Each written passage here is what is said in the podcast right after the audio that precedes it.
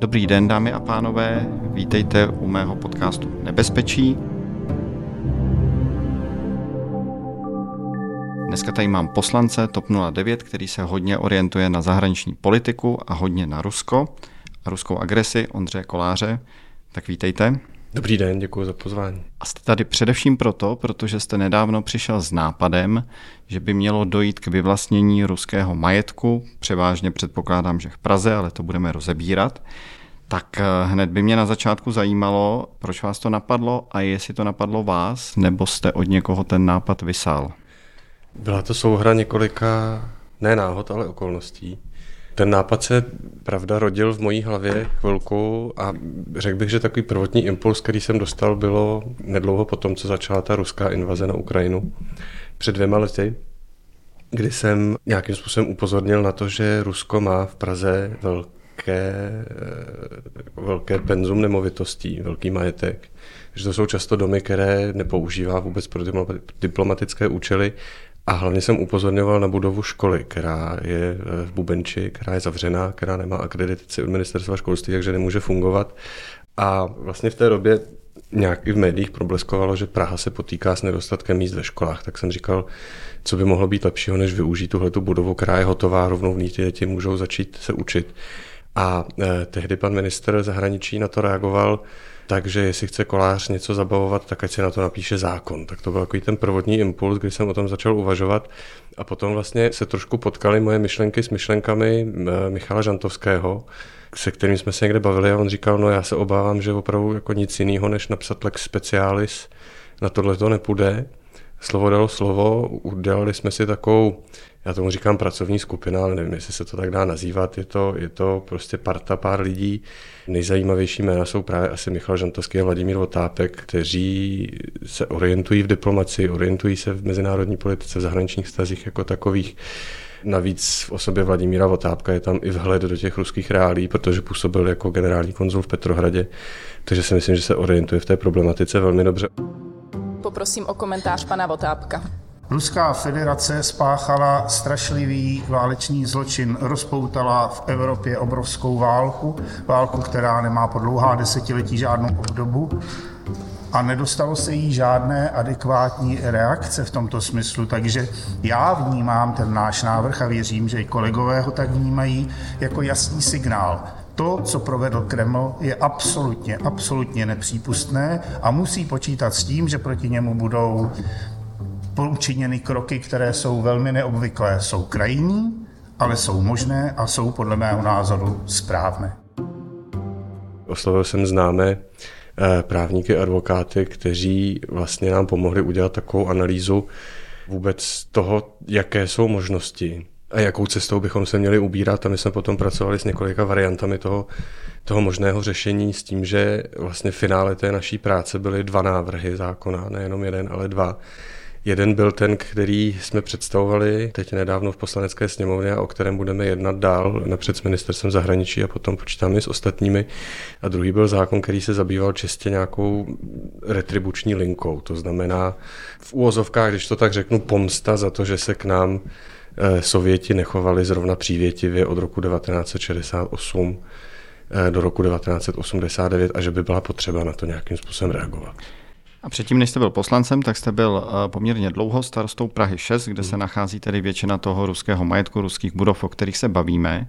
A když říkáte, eh, že vás to napadlo, to vyvlastňování v souvislosti eh, s tou poslední eh, vlastně fází ruské agrese na Ukrajině po tom roce 22, mm-hmm. tak když jste starostoval na té Praze 6 a ty jste tam procházel, ty budovy jste asi viděl, věděl jste, že jsou ruské, že se tam Rusko poměrně jako rozpíná a doví, k čemu ty budovy využívá, tak jako starostu vás to třeba nenapadlo něco s tím dělat? My jsme ten problém řešili, pravda, ještě když jsem byl starosta zhruba čtyři roky zpátky, ale tam to bylo spíš takové, že jsme se bavili s lidmi z ministerstva zahraničí, jestli vůbec je nějaká vůle, existují nějaké možnosti, jak to řešit. A vím, že v té době politická vůle vůbec nebyla. Eh, ministerstvo zahraničí mělo, měla sociální demokracie a eh, vím, že někteří z těch diplomatů, z těch vlastně úředníků, kteří tam sedí a mají na starosti tyhle ty věci, tak eh, u těch svých nadřízených u těch politických nadřízených eh, prostě naráželi, když, když chtěli nějakým způsobem řešit tuhletu agendu. Takže spíš probíhalo takový jako provozní řešení problémů, které různě vyvstávaly, jako třeba, že se, že se tam řešilo parkování diplomatických aut a podobně, ale i na tom ministerstvu zahraničí bylo vidět, že existuje nějaká poptávka, že těm našim diplomatům jako takový, a teď opravdu nemluvím o té politické reprezentaci, ale o těch řadových diplomatech, kteří na ministerstvu zahraničí seděli a sedí, tak bylo vidět, že eh, s tím stavem nejsou úplně spokojeni, ale opravdu naráží na tu neochotu na těch vyšších místech. Takže nějaká jako komunikace probíhala. My nechodili, si... že vám do toho skáču nechodili za váma třeba Rusové eh, nebo nějaký jejich emisaři a neříkali vám třeba starosto, vykašlete se na to a když se na to vykašlete, tak třeba tady najdete hezký paklík peněz nebo můžete ne, jet na dovolenou do Ruska. Já si myslím, že Rusové v roce 2018 pochopili, že nic takového nemůžou se mnou vůbec ani zkusit, že to prostě nemá smysl. My jsme si s nimi užívali opravdu významný chvilky během, během odstraňování nebo vůbec komunikace okolo pomníku maršála Koněva a myslím si, že oni velmi rychle pochopili, na čem jsou. No. Kolik toho majetku je? A je všechen na Praze 6? Eh, nebo i ten váš zákon by se stahoval tedy eh, i na jiný majetek eh, mimo území Prahy 6? Ten zákon je zajímavý v tom, že nespecifikuje žádný stát a nespecifikuje žádnou nemovitost. On se, pracovní název je zákon na ochranu bezpečnosti České republiky v oblasti nemovitostí nebo nemovitého majetku a píše se tam, že vláda prostřednictvím ministerstva zahraničí ve chvíli, kdy se zná, že nějaký stát tady působí nepřátelsky, vykonáváte nějaké aktivity, které nejsou zrovna v souladu s bezpečnostním nastavením České republiky, tak může být potrestán mimo jiné i tím, že se mu vyvlastní ten nemovitý majetek, který tady je. Samozřejmě Rusko je teď první na paškále, samozřejmě ta motivace prvotní k tomu byla Rusko, my jsme se k tomuhle tomu dobrali právě během různých těch rozhovorů, ale zpátky k té otázce, jenom v Praze, nebo takhle, jenom v Praze 6 má Rusko 39 eh, budov, 39 čísel popisných. A v celé Praze? V celé Praze to bude něco málo přes 40, tuším. A v Česku to máte zmapované, v celém Česku? Já si to z hlavy nepamatuju, to se omlouvám, ale měli jsme k dispozici soupis, kompletní soupis těch nemovitostí od diplomatického protokolu, což je příspěvková organizace ministerstva zahraničí, která má právě na starosti zprávu nemovitého majetku, který Eh, je používaný k diplomatickým účelům. A mimo jiné tedy eh, diplomatický protokol celé v té, té, té anabázi sehrál docela významnou roli, protože nám právě poskytoval informace o tom, v jakém stavu ten majetek je, jestli tam třeba je diplomatická ochrana v úvozovkách na pozemcích, na kterých ty budovy stojí a tak podobně. Takže tady se asi sluší určitě poděkovat lidem z diplomatického servisu za to, že, že byli takhle střícní. A v Praze je to specifikum v tom, že všechny ty nemovitosti, které tady Rusko vlastnilo, no vlastní teda, pardon, tak eh, ještě nedávno byly v úvozovkách pod diplomatickou ochranou. To znamená, že se na ně stahovaly ustanovení Vídeňské úmluvy o diplomatických stycích, které mimo jiné tedy zase jako nadneseně říkají, že eh, ty diplomatické budovy jsou nedotknutelné. To znamená, že Eh, my třeba jako úřad Prahy 6, kam patří i stav, od stavební úřad, tak jsme neměli možnost jakkoliv provádět jakoukoliv kontrolu těch budov, třeba co se týče nějakých kolaudací stavebních předpisů a tak podobně. My jsme potom hledali cesty právě s ministerstvem zahraničí, jak by mohli třeba referenti z odboru životního prostředí s Rusy komunikovat, s ruskou ambasádou vůbec, takže jsme nastavili nějaký komunikační kanál, který i pro ministerstvo zahraničí si myslím, že byl důležitý v tom, že pro jakékoliv další rozhodování, které potom za miny dělalo v budoucnosti, tak oni mohli říkat, hele, my jsme se s váma pokoušeli bavit, ale bylo to jako házení hrachu na stěnu. A ty domy už nemají diplomatickou ochranu? Uh, ministerstvo zahraničí, myslím, že to je dva roky zpátky, nebo rok zpátky, to si teď nepamatuju přesně, se omlouvám, z velké většiny těch nemovitostí tu v ozovkách diplomatickou ochranu sejmulo. Zkrátka dobře prohlásilo, Eh, že už nadále nejsou místnostmi mise, tak jak říká právě ta vídeňská úmluva. A tu diplomatickou ochranu nechalo v Praze jenom čtyřem budovám, respektive nemovitostem. Je to komplex ambasády, je to rezidence velvyslance, je to rezidence jeho zástupce a objekty toho obchodního zastoupení. To mě právě zajímalo, eh, jestli byste byl rád, jestli byste chtěl, aby došlo k vyvlastnění i rezidence a místa, kde je ruská ambasáda v Praze. Na jednu stranu by to určitě bylo svým způsobem hezké a taková hezká historická satisfakce, protože vím o tom, že ta budova ambasády, a teď mluvím jenom o té budově, ne o tom areálu jako takovém, ale ta budova ambasády má svůj vlastní příběh a vím, že dědicové eh, té rodiny, které byl ten majetek zabaven, se o něj nějakým způsobem teď pokouší, o nějakou restituci. Tak eh, byla to rodina Poprů, eh, významná židovská rodina, která skončila v koncentračním táboře. Mhm. Část rodiny tam zahynulo. Mezitím se do té budovy nastěhovali Němci, pak se do ní nastěhovali Sověti. Prezident Beneš, což byl mimochodem jako známý pana Popra eh, nechtěl eh, Sověty o tamtuť vyhodit eh, a slíbil panu Poprovi, že bude očkodněn. Ta rodina nikdy nebyla očkodněna, hmm. odešli do Mexika hmm. a doteďka mimochodem nedostali nejenom ten dům, ale ani korunu za ten dům. Takže když by teď technicky nemůže být vyvlastněna ta budova, protože má právě tu diplomatickou ochranu, ale neměla by ta rodina být alespoň očkodněna? Za mě určitě ano. Já si myslím, že my tady máme řadu historických dluhů, se kterými je potřeba se vypořádat a tohle za mě je věc, nad kterou se 30 let tady zavírali oči. A vlastně se od toho dávali ruce pryč a myslím si, že ani tady nebyla nějaká všeobecná společenská ochota, ani vůbec politická ochota to jakkoliv řešit. Takže to je takový jako restík, který máme a který si myslím, že je potřeba vyřešit určitě. Takovou hlavní kritikou, která se ozývá v souvislosti eh, s tou vaší iniciativou, je, že vyvlastnění eh, za náhradu hmm. podle toho, jak jsou nastaveny, jak platí české eh, zákony, tak ten zabavený vyvlastněný majetek bychom museli Rusům zaplatit. A ty peníze by Rusové mohli použít na cokoliv, třeba na financování svojí agrese na Ukrajině, to znamená na zabíjení ukrajinských občanů a občanek tak eh, vyplatí se jít eh, do vyvlastňování ruského majetku, když tím de facto byste mohl umožnit financování zabíjení dalších Ukrajinců? No, to je dilema, se kterým jsme se lámali hlavu během, během tvorby těch návrhů docela dlouho. A já už jsem tady naznačil, tak jedna, jedna z variant nebo jedna z cest, o které jsme se bavili, byla cesta retribuční. To znamená vlastně, která má by de facto umožnila ten majetek znárodnit, nikoli vyvlastnit. Jo, znárodnění to asi všichni chápou, to je vlastně v úvozovkách vyvlastnění, ale není tam ta náhrada, stát to zabere a nazdar. A my jsme si potom vlastně kladli otázku, jestli kdybychom napsali ten zákon takhle a dali tam ten retribuční prvek, jestli by obstál v nějakém ústavním uh, testu potom.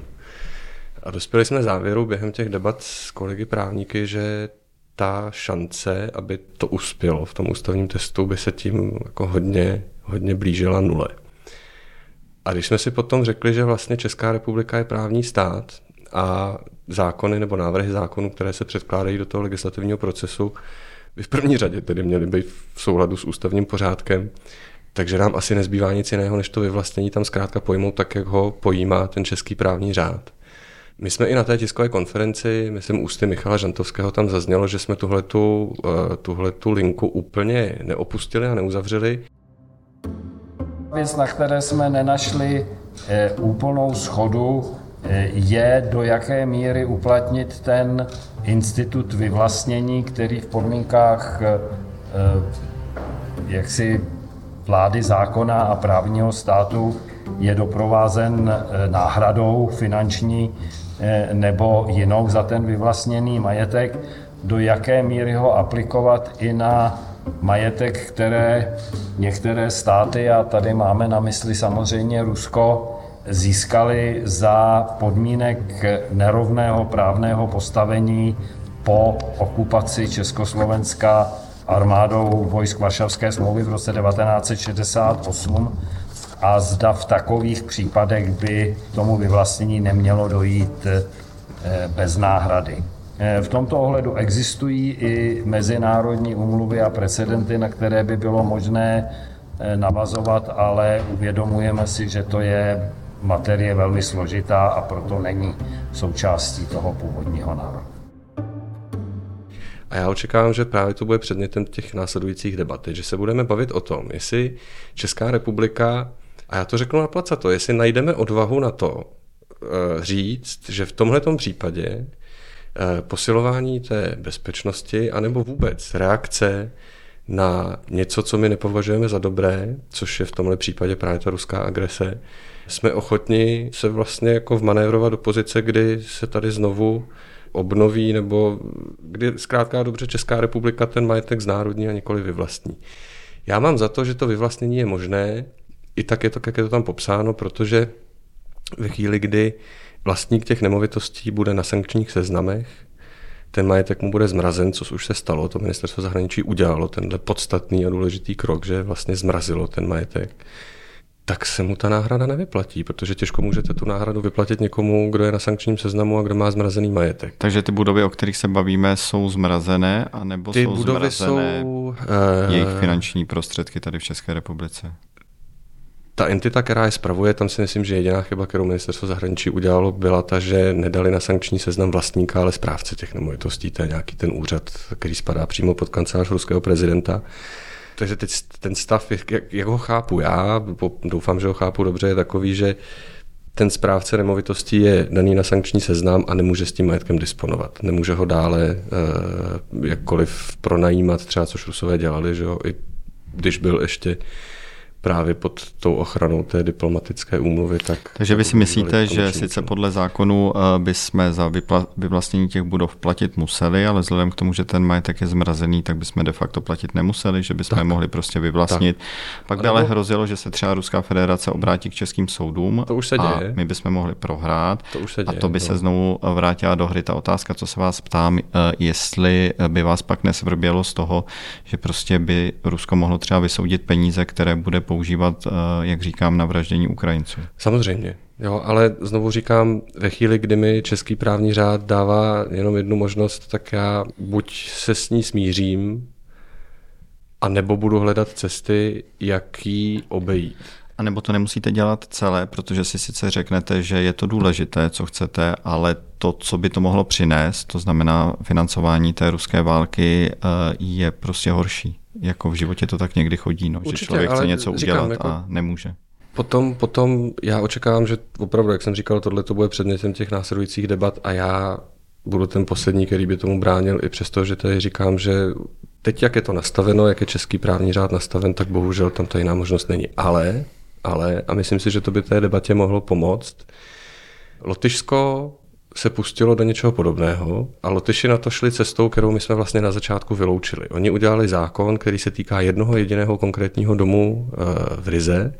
Je to nějaké ruské kulturní centrum zase, nebo kulturní dům, nevím, jak se to jmenuje přesně. Roztrudničevstvo se to no, no. říká. Měli jste to taky na Praze 6. Je to tak, no tak eh, tohleto, a opravdu v tom jejich zákoně to je specifiko, specifikovaný přesně a je tam napsaný, že náhrada za to vyplacená nebude. Takže oni znárodňují, je to opravdu lex specialis na jeden jediný konkrétní dům, jdou do toho takhle natvrdo a já, jako, já ty Lotyše a Estonce ještě, který na to jdou, ale úplně jinak, tak eh, všude dávám za příklad a říkám, je to dobrý, Češi v tom nejsou sami, máme další příklady, kterými se můžeme inspirovat. A sám vlastně říkám, pojďme vlastně se jako zamyslet nad tím, jestli, jestli můžeme jít tou lotyšskou cestou. Co dělají Estonci zjednodušeně? Estonci ty na to jdou tak, že se domluvili podle všeho s Ukrajinou. Ten jejich konstrukt je postavený na tom, že Ukrajina vyzve Ruskou federaci, aby jí platila reparace za váleční škody. Ruská federace odmítne nebo se nevyjádří a v tu chvíli se Ukrajinci obrací na Estonce s tím, že my Ukrajinci víme, že u vás v Estonsku má Ruská federace nějaký majetky, milí Estonci, zabavte jim to a ty prostředky, které za to utržíte, nám vyplatíte na ty váleční reparace. Kdyby eh, se vám to povedlo, tak eh, jaké očekáváte, eh, že by Rusko zvolilo reciproční kroky? Zabavilo by Český dům, zabavilo by úplně všechno, co hmm. v Rusku ještě máme? No tak my tam máme jenom ten areál ambasády a Český dům v Moskvě. Možná potom budovy konzulátu v, v, v Petrohradě a v Jekaterinburgu, nebo kde to je. Ale přímě ten Český dům je něco, co Česká republika nepotřebuje. A když si Česká republika řekne, že se ho zbaví, tak to může udělat ještě předtím, než by Rusové přistoupili k nějaké odvetě. A to, že se bude vstekat v médiích Maria Zacharovová, to mi úplně žíly netrhá upřímně. To je pro posluchače, kteří případně nevědí, mluvčí Ruského ministerstva zahraničí, eh, která se vsteká v podstatě z podstaty. Hmm. Tak eh, jak se dneska moderně říká v části vaší pěti koalice, eh, řekl jste to už Fialovi eh, o tom zákoně? Ne, s panem premiérem jsem o tom ještě nemluvil, protože napřed potřebuju znát stanovisko ministerstva zahraničí. My jsme to tam probírali po té úřední lince, kdy jsme chtěli vědět, jestli vůbec má nějakou naději se s nimi o tom bavit, o tom návrhu. Ta zpětná vazba, kterou jsem dostal, byla velmi pozitivní takže jsme oslovili pana ministra a teď uvidíme, jestli vůbec vláda bude mít uh, chuť se tím jakkoliv zabývat. No. A co vám ministr řekl, uh, když jste se spolu o tom bavili? Zatím nic. My budeme mít schůzku 5. února. A nemáte nějaké signály? Ne, nemám. A když to vláda nebude chtít předložit, hmm. nebude to chtít akceptovat ministerstvo zahraničí, tak předložíte to potom vy jako poslanecký návrh zákona?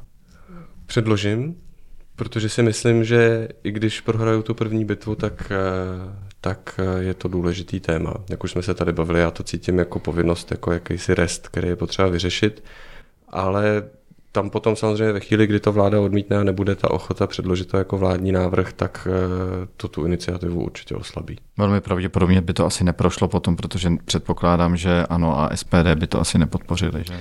Co mám signály od kolegů z ANO, tak se tomu úplně nebrání.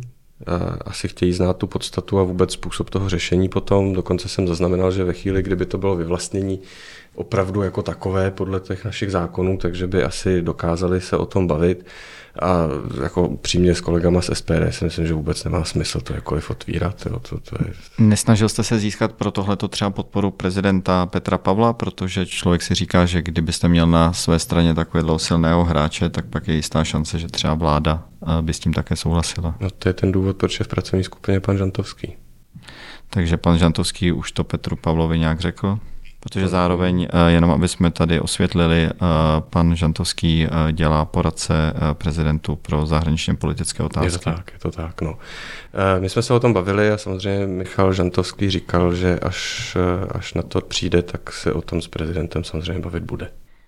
Tady se nějakou dobu vede debata o tom, jestli by Česko mělo mít svého velvyslance v Ruské federaci, protože, jak známo, ho tam nemá je stažený tady v Praze. Máme tam člověka, který ale není na úrovni velvyslance, byly na to různé pohledy, třeba nedávno zesnulý Karel Schwarzenberg hájil jako celkem přesvědčivými argumenty, proč to tak mělo být. Něco podobného chce třeba ministr Lipavský, na druhou stranu třeba prezident tohle to úplně nechtěl, byly na to prostě různé pohledy, také přesvědčivé. Tak kde v téhle debatě stojíte vy? Chcete ho tam nebo ne? V tuhle tu chvíli ne. A tím neříkám, že tam už nikdy nemá být český velvyslanec v Rusku, ale myslím si, že teď není úplně ta správná chvíle na to, aby tam byl, protože ať říkají kolegové, co říkají, tak můj názor je takový, že ve chvíli, kdy tam teď velvyslanec pojede a, a s tím je spojená řada protokolárních e, úkonů, tak tím vlastně Česká republika řekne světu, že OK, my sice Rusko jako nemáme rádi, ale, ale vlastně nám to nevadí to, co dělá. Jo, tím jakoby legitimizujeme ten režim a já v tom vidím takový jako zvláštní pragmatismus, takový to jako musíme tam zůstat zaháčkovaný, protože co kdyby. No on ten pragmatismus eh, se někdy může dotýkat eh, jako lidských životů. Eh, v současné době třeba v Ruské federaci je uvězněna novinářka Svobodné Evropy Alsu Kurmaševa, která je to čistě jako případ vycucaný z prstu uh, účelová kriminalizace, ale tím, že tam třeba my nemáme velvyslance, tak uh, jako někteří lidé namítají, že uh, člověk, který tam je u nás na velvyslanectví, se nemůže účastnit třeba těch schůzek s velvyslanci Evropské unie, kteří působí v Moskvě, nemůže koordinovat s nimi ty akce, nemůže dostatečně třeba pomáhat lidem, kteří jsou s nějakým způsobem spojeni s Českou republikou a právě se dostali třeba do vězení. Tak eh, když ten pragmatismus se někdy dotýká otázky života nebo svobody, eh, jako není ani tohleto třeba důvod, proč tam toho velvyslance mít, aby víc mohl lobovat, snažit se pomáhat těmhle těm lidem? Ne, protože tyhle ty případy neřeší velvyslanec, ale konzul. To jsou konzulární případy. Pokud vím, ta konzulární oddělení na, oddělení na ambasádě funguje. A úplně nebudu souhlasit, to se omlouvám s tím tvrzením, že ve chvíli, kdy tam nemáme velvyslance, tak jsme vyloučeni z různých debat. Já si myslím, že uh, naši spojenci a naši partneři, evropští i ti američtí, pochopí, proč Česká republika nemá v Rusku velvyslance a proč ho tam zrovna mít nechce. Ostatně Česká republika by nebyla sama. Pravda je, že někteří naši spojenci tam teď velvyslance poslali, mají tam nové třeba francouzi, Poláci, ale já dlouhodobě zastávám ten názor, že Evropská unie, jestliže chce opravdu vystupovat sebevědomně a být nějakým způsobem vnímaná jako světová velmoc, tak by měla i v té zahraniční politice unijní takhle vystupovat. A myslím si, že tady teď Evropská unie promeškala úžasnou příležitost vlastně ukázat trochu ramena. A kdyby ta 27. se domluvila, že v Moskvě zůstane jenom unijní velvyslanec a vlastně všechny státy na ně přenesou ty jejich kompetence. Oni by Rusové chvilku brblali, chvilku by měli takový ty silácký řeči, že se s ním nikdo nebude bavit, ale nakonec by se s ním bavili úplně všichni. Sledujete nějak eh, případ té novinářky z Rádia Svobodná Evropa? Přiznám se, že o tom slyším poprvé. Je to žena, která uh, tam může skončit na poměrně dlouho a jenom vlastně asi za to, že napsala knížku uh, se 40 Rusy, nazbírala to jako editorka, kteří uh, nesouhlasí s tou válkou a hmm. vzhledem k tomu, že pracuje v svobodné Evropě, má americké občanství, tak když jela za nemocnou matkou, tak Rusové ji tam chytli a, a dali do vazby. Mělo by mít Rusko svého velvyslance tady v Praze, to je taková eh, jako druhá strana té mince, o tom se taky vede debata, jestli bychom ho měli vypovědět nebo ne. Co si myslíte vy? Je ve vašem domovském státě na Praze 6? Myslím si, že eh, by mu teď česká diplomacie neměla prodloužit výzum, když už jsme nenašli tu odvahu na toho vyhostit, tak to vlastně pojmout tím letím a dalšímu, pokud by o to Rusové vůbec požádali neudělit agrema, to zná ten souhlas s, s působením tady. A zase, my jsme se teď jako vlastně manipulovali sami do takovéhle zvláštní situace disproporční, která v diplomacii není úplně nejlepší, kdy my sice máme jmenovaného velvyslance pro Ruskou federaci, ale není tam, jak jste říkal. On, on je tady v ústředí, v úvozovkách, a zastupuje ho tam fyzicky charge d'affaires, když to Rusové tady velvyslance mají. Mají ho jak dezignovaného, tak tady fyzicky je. A v tom už jako je vidět, mně se to nelíbí z toho důvodu, že pro mě to působí strašně submisivně. Že Česká republika vůči Rusku vystupuje vlastně neobratně, submisivně, tak jakoby e, s nějakou obavou, co by se stalo, kdyby jsme projevili příliš toho sebevědomí a opravdu se začali chovat jako, jako suverénní stát. Jo. My jim tady tolerujeme velvyslance, který upřímně Jediné, co tady dělá, je, takže si chodí nechat eh, občas vynadat do Černínského paláce na ministerstvo zahraničí, když ho tam předvolají, aby mu sdělili formou nějakého protestu, že se nám něco nelíbí, co Rusko zrovna udělalo. A na to toho velvyslance úplně nepotřebujete. To opravdu jako zvládne ten čaržík. Že? A ve chvíli, kdy my opravdu jako chceme Rusku dát najevo, že s ním něco myslíme vážně, tak to musíme dělat se všem všudy. A ne dovolit tenhle ten disbalans příšerný. Teď jsme v polovině vládního období, jste pěti koalice, ministerstvo zahraničí mají Piráti, vy se orientujete, soustředíte na zahraniční politiku, dělá ministr Lipavský svoji práci dobře, jste s ním spokojen jako poslanec, který se zabývá zahraniční politikou? Já to řeknu jinak. On ji dělá úplně jinak, než bych to dělal já. Takže dělá spokojený to, nejste. Dělá to podle sebe a já si myslím, že moje práce není taková být bezmezně nadšený z vlády, byť jsem koaliční poslanec, ale zároveň tu vládu kontrolovat a ve chvíli, kdy se mi něco nelíbí, tak na to upozornit. A kdo trošku sleduje moje vyjádření, tak asi z nich pozná, že uh, občas ministerstvo zahraničí, respektive pana ministra, i za něco nepochválím. Co je takové to, co si říkáte, že byste dělal nejvíc jinak, než dělá ministr Lipavský? Já jsem úplně jiná nátura. Já třeba, když porovnám uh, styl diplomacie Jana Lipavského a jeho litevského protějšku Gabriela Landsbergise, tak mi přijde, že vlastně, a já jsem to i panu ministrovi říkal, že mi přijde trošku líto, že, že nenasadil takový jako jestřábí kurz, nebo jak to říct, jo, že, že, že, že teď je ta pravá chvíle ukázat opravdu odvahu a chovat se absolutně sebevědomě, protože nemáme co ztratit. A když si to vezmete, tak Landsbergis přijede na jakýkoliv jednání. Přijede a řekne, Ukrajina potřebuje západní tanky. Byl první, který to řekl. Ze všech unijních ministrů zahraničí a obrany. On byl ten vlastně, který, který veřejně, a teď nevím, to byl, to byl summit NATO, myslím, ve Vilniusu, nebo kde to bylo, nebo ještě chvilku předtím řekl, Ukrajina potřebuje západní tanky. A PIC tři týdny na to bylo schváleno, že Ukrajina, Ukrajina dostane první západní tanky. A přijde mi škoda, že vlastně Česká republika, i když hned od začátku té ruské agrese se velmi jednoznačně postavila na stranu Ukrajiny a stala se vlastně jedním z těch lídrů pomoci Ukrajině tady v tom našem geopolitickém prostoru.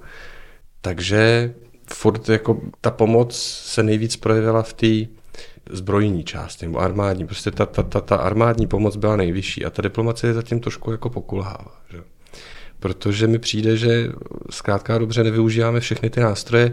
Tak jste mluvil o Karlovi Schwarzenberkovi, tak eh, já jsem tam s ním nesouhlasil, protože jsem říkal, jasně, on zvolil jenom jeden z možných postupů. To znamená ten velvyslanec, že. Ale já vždycky říkám, že diplomacie je taková jako paleta široká, ze který je možný si vybírat a kombinovat různě ty barvy.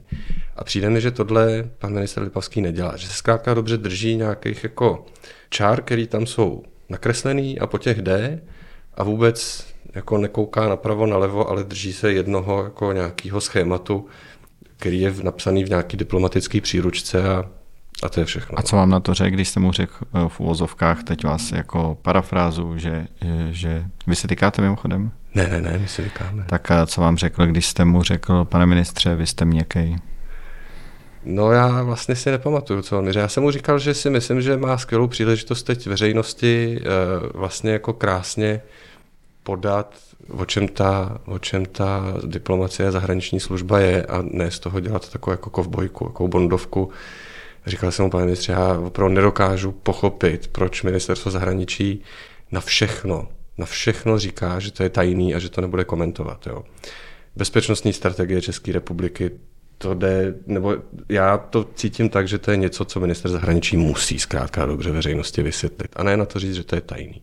Chápu, že nekomentuje třeba proces jmenování velvyslanců. To se nedělá. Ale když se na to podíváte zpětně ty poslední dva roky, tak opravdu mně to přijde, že 95% vyjádření ministra zahraničí je nebudu to komentovat, protože je to tajné. A spousta z těch věcí jsou věci, které se daly krásně komentovat a myslím si, že by to i pomohlo takovému tomu jako obecnému povědomí o tom, proč vláda dělá, co dělá. A trošku by to tlumilo takovou tu hysterii toho, že jsme nějaký váleční štváči a že, že tady děláme všechno pro to, aby jsme způsobili, že na Českou republiku za chvilku někdo zautočí. Takže kdybyste měl příležitost eh, a pěti koalice mohla nějak pokračovat eh, po těch dalších volbách, tak eh, byste chtěl být český Landsbergis? Tím myslím český ministr zahraničí, Rozumím. pomlčka Jestřáb. Nevím, jestli bych chtěl být ministr zahraničí, upřímně říkám, že nevím. Ale takhle to řeknu, kdybych byl, tak bych asi to pojal trošku jinak než Jan Lipavský. Tak děkuji za váš čas a uvidíme, jak to dopadne s vaším vyvlastňováním budov Rusu. Dámy a pánové, mějte se hezky a díky, že jste přijali mé pozvání. Taky děkuji. Já se těším s vámi u dalšího dílu podcastu Nebezpečí.